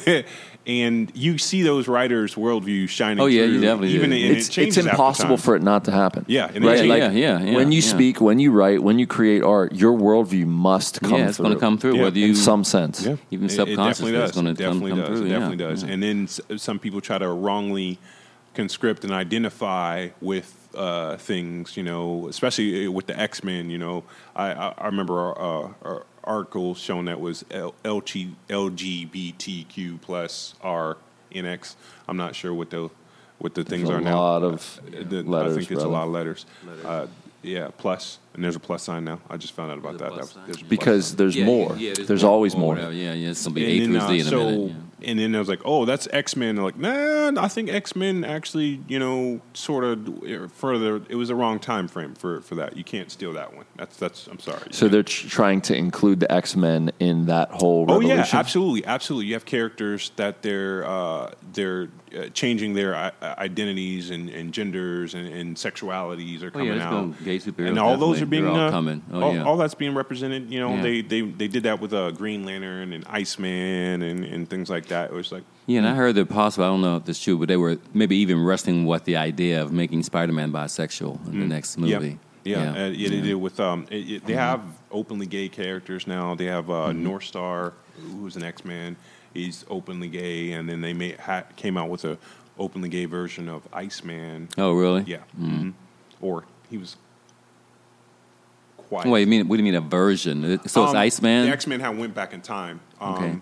and uh, had to fight themselves, okay. and they grabbed their original five, and the original five came back to fight the current X Men, Okay. and uh, you know they had they fought at first, but then they end up getting along, you know, Okay. it- it- back in time thing, Right, yeah. And then um, the X the Iceman was talking to the other Iceman, and that's how it Oh, came out. so It was like, hey, oh, yeah. okay. So the two like- Icemen were talking. Yeah, and it was like, okay. mm, nope, nope, nope, don't say. Oh, okay, Or it's okay. like, what do we do about the thing? And it's like, no, mm, mm, Okay, new all right. Iceman's like,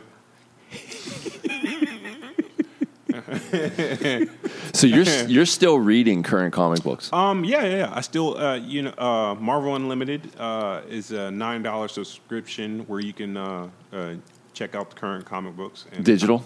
yeah, and comic books can be read digital Yeah. like on a Kindle, basically. variously. Um,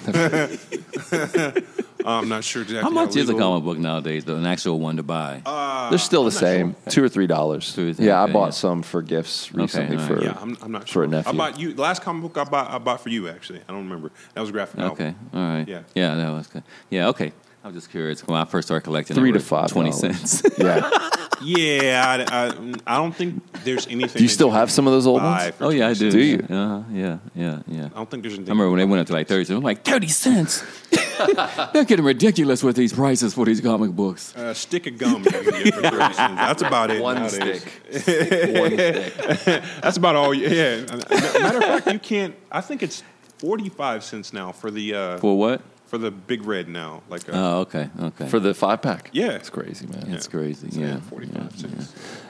So we got a few more minutes left. I wanted to talk um, for those who are maybe more of a fundamentalist stripe, uh, and by that, here's what I mean: they are uh, afraid to engage the culture in this way, like maybe even reading the comic books or watching the movies for fear that um, you know they're they're going to get somehow sucked into a counter biblical worldview uh, and and believe it. So, like for example, you have, you know, we've spoken positively about the Black Panther, and I guarantee there are Christians who would say like, well, what about the the African religion that showed through in the ancestor communications, and what about the the rituals where he dies and comes back to life, and you know, mm-hmm. so The Panther God Bast. yeah, yeah, and that and that happens. I mean, when you anytime you go into the comic book world, you're entering into the transcendent in a sense. That they're they're imagining a world that does not exist, or they're rooting it in some kind of African or other cultural religion that does exist. But they still got the one who is above all, and they represent him in comic books. Okay, let's t- tell us about The that. one who who is above all is uh, a, a cosmic character that is uh, transcendent, above, never really appears. It can appear in many different ways. He's been in uh, Silver Surfer, Fantastic Four, He's a Marvel character. Marvel Marvel character that is the closest uh, realization to God. He's all powerful, can't be killed all throughout all time, and he pops up in different uh, you know stories when uh, uh, which one call it died. Uh, the Rock guy, uh, Thing. When Thing The died, Thing. when the Thing died, uh, the one who above all brought him back to life. so the Most High, in a sense. Yeah, yeah. So Yeah. you've got your God, small g, and then you've got the one who's above all, who comes and appears, and you've got all these people running around as small g gods, and then you've got the one who's above all, That's interesting. and that's his title is. Mm, oh, really? Who's above It is all. interesting. Yeah. And and he's an invisible character, and Mhm. yeah, He, he- well, Okay. he, he appears in several different forms, but it's it's it's an actual character, the one Yeah. who's above all. And then um, even even in our movies, you know, you get Christian. You have Christian characters. Some, some there's some faith based characters in uh, the Marvel's universe. You know, Nightcrawler is Christian. Yeah, Nightcrawler, and, yeah. Uh, Captain America is Christian, and even some of that shine through in the movies. You know, when he's fighting Loki, it's like, yeah, I, I know God, and you ain't him. Yeah. Right. he, didn't- yeah, I remember he didn't that, dress yeah. like him. Yeah, I- yeah, Yeah. there's, So- only, there's only one God, and he doesn't dress like that. So I'm calling. I, I guess I'm calling for Christians who would be maybe very skeptical to even watch, to to maybe develop discernment. Oh, okay. All right. Yeah, yeah, yeah. So what happened? All stories are God's story. All right. So do you have to view these things with your Christian goggles on? Absolutely. But I would recommend that with everything. Everything. yeah, with anything. Yeah, Everything. yeah, yeah. And, and as I said earlier, anything that gives off information is going to give off a worldview. Whether it's the New York Times right. or your right. favorite or blog CNN or, or Fox Right. News, they're all they're Right. all going to give you worldview. Exactly, So yeah. you need to recycle this through your your uh, your your Bible glasses, so to say, and understand this in a right way. You know, view the things that are evil as evil, and view the things that are good as good, and you can appreciate some of these things um, without taking on the worldview. You know, Right, so yeah, I can okay. see things that necessarily contradict my worldview, um, and know that it contradicts my v- worldview and know that it's part of a particular story and do not accept it at all. If I knew people that acted or behaved this way, we would have some conversations, or I would call the police, or you know, I would run away. You know, but at the same sense, you know, I can still appreciate this as art because all things that you know are beautiful and good and true uh, belong to God. You know, originally. You know, and Right. He's given these things to uh, entertain us, but not replace what's really true or what's really good. And in in a sense, you have to have a Christian worldview to really appreciate that struggle between good and evil. Because you don't understand good and evil mm-hmm. outside of the God of the Bible. Right. None of this stuff makes Right. sense. So, so what you just said was delving into the realm of apologetics because you you need to have a high ultimate moral standard Right. to even have justice itself. Otherwise, who gets to define what is just and Right. unjust? Right. I mean, like uh, for instance, one of Marvel characters, he's very much uh, Darwinian, and they they they play on that. He's Apocalypse, you know, survival of the fittest. How are you going to tell Apocalypse that he's a bad guy? Maybe Apocalypse is a good guy. Right. Maybe it should be survival of the fittest. Right. You know, um, yeah. What? Uh, how's how's he going to be a terrorist, or so to say, or wrong? When he's stronger than you. So why can't he be in charge or kill whoever he wants to? And so outside of, of, of, of biblical truth, how do we condemn that idea without a societal norm? He's not from this current society. He's actually very, very old. And so you have to appreciate what they did there for one, because how are you going to say that's wrong? You know, Right. It- And and and just, like I said, just because you enjoy the movie doesn't mean you, you agree with the Right. spiritual aspect of the movie. And what they put in the movie was real. They're, they're those are African religions that believe that. Right. No, they didn't make that up. Right. I mean, there are African believ- religions who praise their ancestors and believe you can go back and talk to them. That's real. Yeah. they do that. There are African nations that believe that. So they weren't uh, showing anything the Africans, and it was a, a movie about an African nation. Right. right. So that's my that's point real. being that there are. You see, I, I I didn't come from a fundamentalist tradition, Mm-hmm. but it was it had flavors of fundamentalism, Mm-hmm. and in fundamentalist circles, you just kind of pull out Yeah, I get you. I of yeah. culture, Right, yeah. And so the best thing to do to not engage it. The best thing, the best way to engage it is to not engage it. Yeah, is a good okay, way to yeah. say it. Okay, So, for example, yeah. the the reasoning would be, well, you know, they display this Pagan. non-Christian pagan worldview by you know the, the hero and the anti-hero going to talk to their dead father and they have a communication and then Mm-hmm.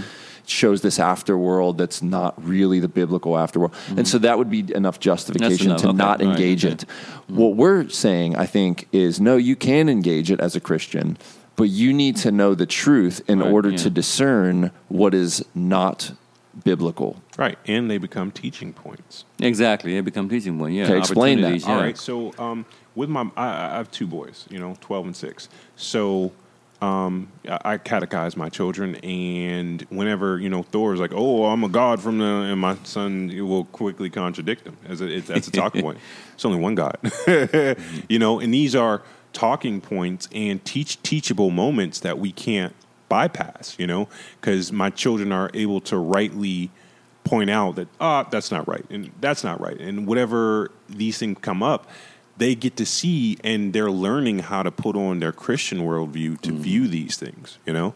So uh you know i can be like hey is loki a god? And i was like uh, no loki's not a god. And then my oldest was like ah even they say that they're not gods. But from so they become teachable uh, moments and points that I can make, and then still be relating to my children, and then I'm, I'm teaching them that theology through watching you know comic book movies. Yeah, and that's I- good. and, and, and that's Yeah, and that's cool, you know. Yeah. And I can show them, you know, uh, pick out Christian themes of vengeance and like what what happens, and like that's very much uh, in in step with biblical theology. Like what happens with vengeance? What happens to our hearts? How did it affect Killmonger? You know, having these things and viewing them in this way, and uh, like you could you could preach off of that, man. You could preach off of that. I agree. and uh, it, it's it's kind of cheesy, but I you know I wouldn't preach a sermon off of it, but for our kids uh, in particular, they're Seeing it. attracted Yeah, to it, yeah. and it and they're like, it's you know, your eyes are wide and you're sucked in for two two and a half hours sometimes, Mm-hmm. and you don't even realize what just happened. But as you're saying, you're looking deeper, and you're saying, look, you don't really realize what of, just you know? happened there, Yeah. but. You know, Hulk said, "What a puny god." So we mean small g by Loki, Right. And certainly he was a Norse god, Right. Uh, along with Thor and Odin, and all these characters are real old small g gods that mm-hmm. were worshipped at one time by a mm-hmm. certain people group. And I think it's giving them a, a discernment if we're wise about it. So there is one view that would say the way you engage with this world of comic books is just don't engage. Yeah. Certainly, a, a, a, an admonition of some Christians. We do not hold that that view. Amen. Rather, we're calling for a discerning reading and watching uh, of the of the the world of comic books. And how do we do that? We get to know the Bible better. We're Right. constantly developing our own Christian worldview by getting to know the Bible more clearly. Uh, Eddie, you want to speak on that? We don't have much more time left, but developing a Christian worldview so that you do have the biblical framework for analyzing correctly and theologically these movies and books and comic books and storylines. Yeah, that's how, that's what guards you against being indoctrinated by them. Right. Knowing scripture, knowing where you stand, knowing having a biblical worldview, and so you won't be affected by that. Um, you can look at that. Jesus. Say it again. You can anchored in Jesus. anchored in Jesus. Amen. Amen. You can watch that stuff um, and get enjoyment out of it, and also know that it's not real. It's like watching cartoons. You know, I can watch a cartoon. Okay, this is a cartoon. I know this, or even a, whatever it is, TV show, cartoon. Okay, I know they can't really do that. You know, it's a cartoon. It's a movie. Same thing. I know that you can't go back and talk to your ancestors. I know that. I know that that that, that wasn't real.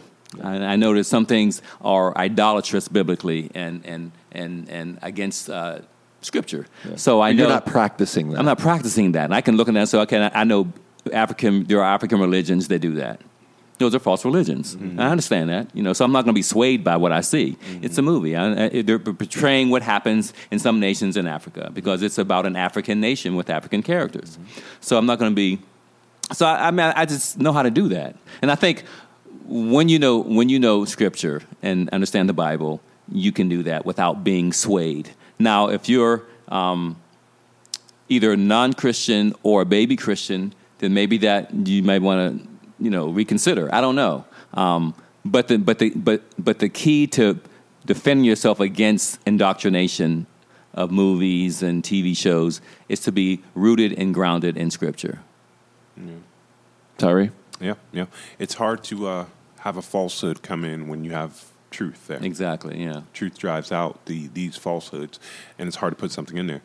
Um, and, and- and that's you know why I, I start young with my children. I catechize them as soon as they can talk. You know, so um, so when they come across these things, they it, it it can't help but come out. You know, Right, so uh, you know, Josh, who's six, the, these talks come out fairly quickly. You know, like eh, no, there's only one God in three persons, and none of those are the persons. Yeah.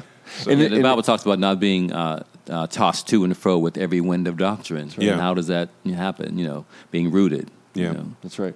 That's right. That's Ephesians 4. we Ephesians don't four. have Yeah. those free thoughts. You know, Yeah. the whole point of Right. having uh, the open mind is to close it down on on on that what that which is true. And once you have the truth, there's no reason for it to waver or go anywhere. You know, so or even test it. You know, you know what's true, what's right, and what's good. Yeah, I was just going to say test it in the sense of does it line up with reality? Right. Yes. Exactly. Yeah. Yeah. Test it with, Test it say, see- other yeah.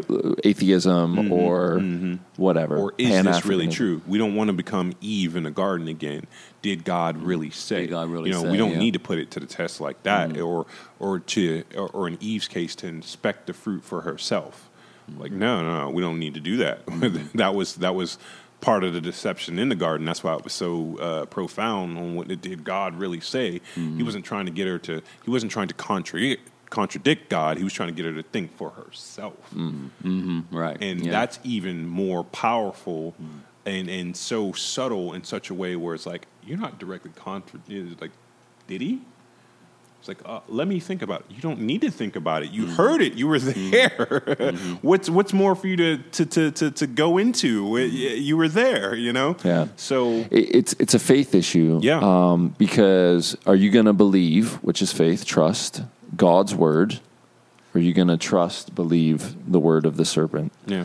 Or um, trust your own or trust your own thoughts and Yeah. ideas? And that's where we're at as a culture, no doubt. I mean, everybody's got their own kind of version of self trust. This is what I think. This is the way I think oh, is Oh, Yeah, right. Yeah, yeah. Um, but but it's not grounded. It's Yeah. not solid. It's you need something outside of yourself. right Yeah, exactly. Uh, transcendent Yeah, you need the Transcendent, right. Amen. And I think that points to the popularity of, you know, you look up, just do a quick Google search, top best selling movies of all time, and watch how many of them are comic book character movies. Yeah. Top 10 best selling. And some of them have just come out within yeah, the last yeah, few years. yeah. Oh yeah, yeah. It's yeah, unbelievable. Star yeah. Wars and uh, Yeah, Avengers and I think yeah and Avatar, which uh, it's There's a second again, you got some worldviews there, but Mm-hmm. the idea is they're showing transcendence. It's breaking out of the norm, and people are attracted to And that. people are and attracted and I that, think that yeah, points to the fact that we were made for another world. Yeah. We were made for this world in a sense, but we were also made to engage with a whole nother world Mm-hmm. Yeah. that we're ignoring or pretending doesn't exist. Right. Uh, or at worst, we, we start engaging with the dark side of the transcendent, Mm-hmm. the small g gods. yeah Yeah. All right, brothers. I appreciate it. We could do this again. I, I like talking comics. hey hey hey Yeah, yeah. I like speaking uh, comic books with you, What brothers. made you want to do a podcast about this? Uh, I think it's just so popular, and the there's a wide variety of people engaging in comic books. And I just having conversations with you guys. I know that you're old school comic heads and current school, new school comic heads. Yeah. And uh, I've I just recently made a goal during COVID and uh, the new year to watch the whole phase one, starting from Iron Man one all the way to Okay. Endgame. And I did it. I just finished oh, it. you finished? Okay. Yeah, yeah. And uh, so that was it. it Was a, it was a, a dumb goal, but it was cool to, to complete. The I mean, goal. sometimes it's good to. I mean, that's why uh, uh, I get into the comic books, you know, because some between comic books, I'm theology, philosophy, you know, all heavy stuff, and then sometimes I need something light. I need Yeah, to- yeah, you know, right, just, yeah. It's just a break from Yeah. my, my my usual. But studies. interestingly, you see it in there, though. Yeah, and- you, and you- you you see the help but see theology and Yeah, the philosophy yeah, when you watch these I'm movies. sure, especially Absolutely. nowadays, I'm sure you do. Yeah, yeah. absolutely. Mhm. Yeah. So my my my goal in this was to say, hey, we have a common interest here in comic books. We are all small T theologians, um, and I think we could help our people and those who might listen in watch and read with a discerning eye. So that was my goal was to Okay, say, how should we look at comics biblically? Uh, how can we discern traditional views of justice versus the new school, non-biblical, I think, forms of justice by revenge and tearing down? Um, deconstruction, you can say. And certainly there are some things that need to be deconstructed. Oh, yeah, right. Right. Sure, Um, yeah. there, there's no doubt about that. Um, I, I love I loved the discussion about the Black Panther and MLK uh, and the Malcolm X. I thought that was really pertinent and timely. Um, and and I think Thabiti said this. Thabiti he said. Uh, we, we want to call America to her true self. Right. I think MLK was calling America to uh, a more foundational self, Amen. a more founding of the country, constitutional self. Would you guys agree with that? Right. Yeah, and I think we I still mean, need to do that. It was a it was a goal. It was a goal. And uh, although you know our country, when we wrote that, we didn't we believed it but didn't practice it. And I think all these people, God by God's doing, have all called us to uh, you know. As a country, to look at look, this is what we say we're about, but where are we at now? you Right, know? right, right. And and and and that's you know that's why you know I, I, I do celebrate that we have made progress. You know we have marched closer, and, and, and that's just my you know uh, theological optimism. There, we do march closer towards you know uh, doing better as a country. You know, um, are we there? No. You know, I don't think. Uh, but I think if MLK could see today, I think he would be pleased. Yeah. I think it would be And pleased. and Tyree, you especially um, are, are an interesting person because you've fought in the military. Right. You have Captain America as like a hero. Right. And you're not like I want to see this country burn type of dude. You you want No, to see. America Not- succeed and pro- progress in a positive direction. Not at all. Not at all. Um, I think, uh, especially as as a black person, um, you know, black people have been in every conflict in this country there's ever been. You know, Mhm. Amen. um, you know, the some of the very first ships had black people on it, and I think one of the most detrimental thoughts that within black leadership is that this country doesn't belong to us, and in no way, sense, or form does it not belong to us. We Amen. have every Amen. every right to be here. And Mm-hmm. we can absolutely be proud of this country. Did we originally get the best lot? No. But listen, we have a stake here just like everyone else does. You know, Yeah. we're all immigrants from somewhere That's right. else. And I think that line of thinking is so detrimental to to to us as as people where oh this isn't yours and and that touches on what what I brought up earlier is sometimes it, tragically we embrace the the, the the the pattern or the worldview of the oppressor you know and people mm, don't mm. understand that you know? It's like and, and i try to have this conversation like hey listen do you think they told slaves that this is your country that you have rights and that you need to fight for it? No. They told them this is not your country you don't belong here. Mm. And in fact one of the racial you know uh, hashtags of the day was go back to africa. Mm-hmm. And mm-hmm. today we have people who are like I want to go back to Africa. It's like, what? You're literally this is this is the rhetoric of a slave master that you're literally giving back to us, and it's just like you're not offended by that. You're not offended by all the people. You're like, oh, my ancestors. What about your ancestors that actually lived and are here today? That that that that that you know marched in the in these civil rights and fought in these wars. What about them? You know, do you think you know these people went through all this? They went through slavery just to not have their say, just to not have their take in this country. What are we saying about them? You know, and it's just like that's when this anti-American. Like, wait a minute, wait, wait. I'm I don't I, I don't identify with Africa in the same sense, or it's like it gets this worship. Oh, Africa is this great. It's like, listen, I've been to Africa. Uh, I don't. It, it wasn't like, oh, I'm home. You know, it's like I'm home when I get to Georgia. You know, like Pittsburgh I don't, or or Pittsburgh. You know, when I when I see when I get back to Allegheny County, then I'm home. You know, this this this is this is my this is my country. You know, and and I'll I'll fight for her, and I have fought for her. And you know, uh, and, and I'll defend her against anybody. You know, so World War Three breaks out. I'm sign me up. I'm with it. And um, I think this is one of the things that our, our country needs. Like, hey, listen, she's not perfect. She's going through it. Mm-hmm. And listen, but she's beautiful. There is no perfect country. The, Right, the yeah, idea it's- that yeah, there is yeah. a perfect human society, nation, government, that's that's a you're looking Yeah. for the New Jerusalem. Yeah, right. Yeah. yeah, You're looking yeah. for heaven. Yeah. Yeah, I'll- I'll- yeah. I'll- I'll- part, part of that whole thing is is the back to identity thing. You know, Yeah. and that's why they, they they say things like that because. They want to go back to Africa because they feel like they have an identity there, and I get that, you know. But Have you how been you, to how you gonna go back to a place you've never been to? But that's but but that's what that boils down go. to. You know, they say things like that out of you know a sense of one of belonging and significance and identity, which that, a lot of them feel they don't get here in America. But that's all another podcast in itself. But that's but that's part of where that comes from. You know, Yeah. and, that's, Yeah. and I get that. I, you am know. just I'm thinking of And, and even, uh, no, I'm sorry, I just want to jump in there. Uh, traveling the world, when you travel the world, it's funny what other people call you. Hmm.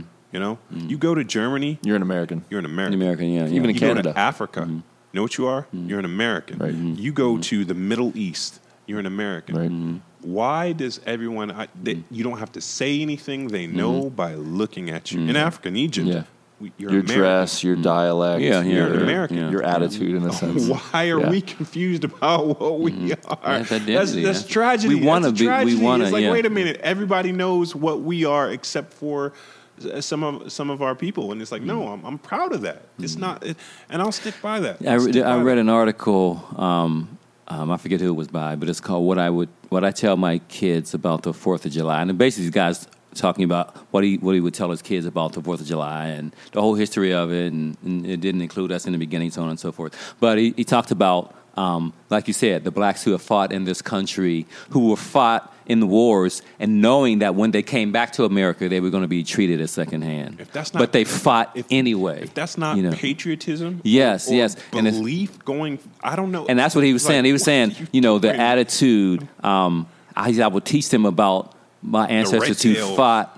Yeah, he said you Like, can do you celebrate. You, can you can you can go out and have some barbecue and say, "Listen, my people fought for this country as well. My ancestors also fought in wars, even though they were treated unjustly, even afterwards. Yeah. but they fought anyway. You know, and I'm going to honor them. to be absolutely, You know, it was great. uh, It was really good. Yeah, yeah. Look, uh, be hopeful about. I mean, or, or or not in a sinful sense, but th- that is something to be proud of. Yeah, you know, yeah. we don't have the best lot, but we do have a lot of things to be proud of Right, as yeah. Black Americans, and it's just like what I know. I mean, And, that, and everybody knows it. People that even say that know that. Whether they admit it or not, they know that. That's why they don't move. yeah, Because they know. I'd, I'd really they like know for you better. to put your put your money where your mouth is. You That's why they don't to leave, you know.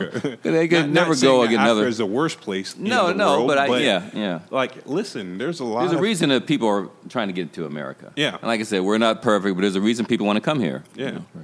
But anyway, that's a whole. I, I, I, the reason I brought that up was I think it's so helpful to have uh, you brothers speaking, really, whether you believe it or not, a very countercultural message to uh, to this new justice, uh, and rightly so because you guys are biblical men.